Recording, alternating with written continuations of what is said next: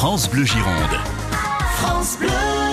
Pour aujourd'hui, j'ai choisi donc en blanc le château Moulin de Perronin, Bordeaux blanc 2018, cultivé avec amour par euh, Franck et Véronique Terral à Pujol.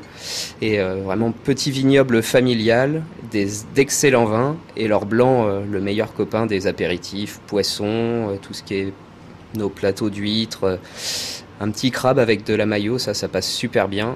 Et un assemblage qui change un peu, Sauvignon blanc et sémillon classique, et une petite touche de Sauvignon gris qui rajoute un petit côté un peu plus euh, citronné et, euh, et nerveux en bouche. Et, euh, et non, ça c'est vraiment le, le bon blanc plaisant et à 7,50€, on peut se faire plaisir.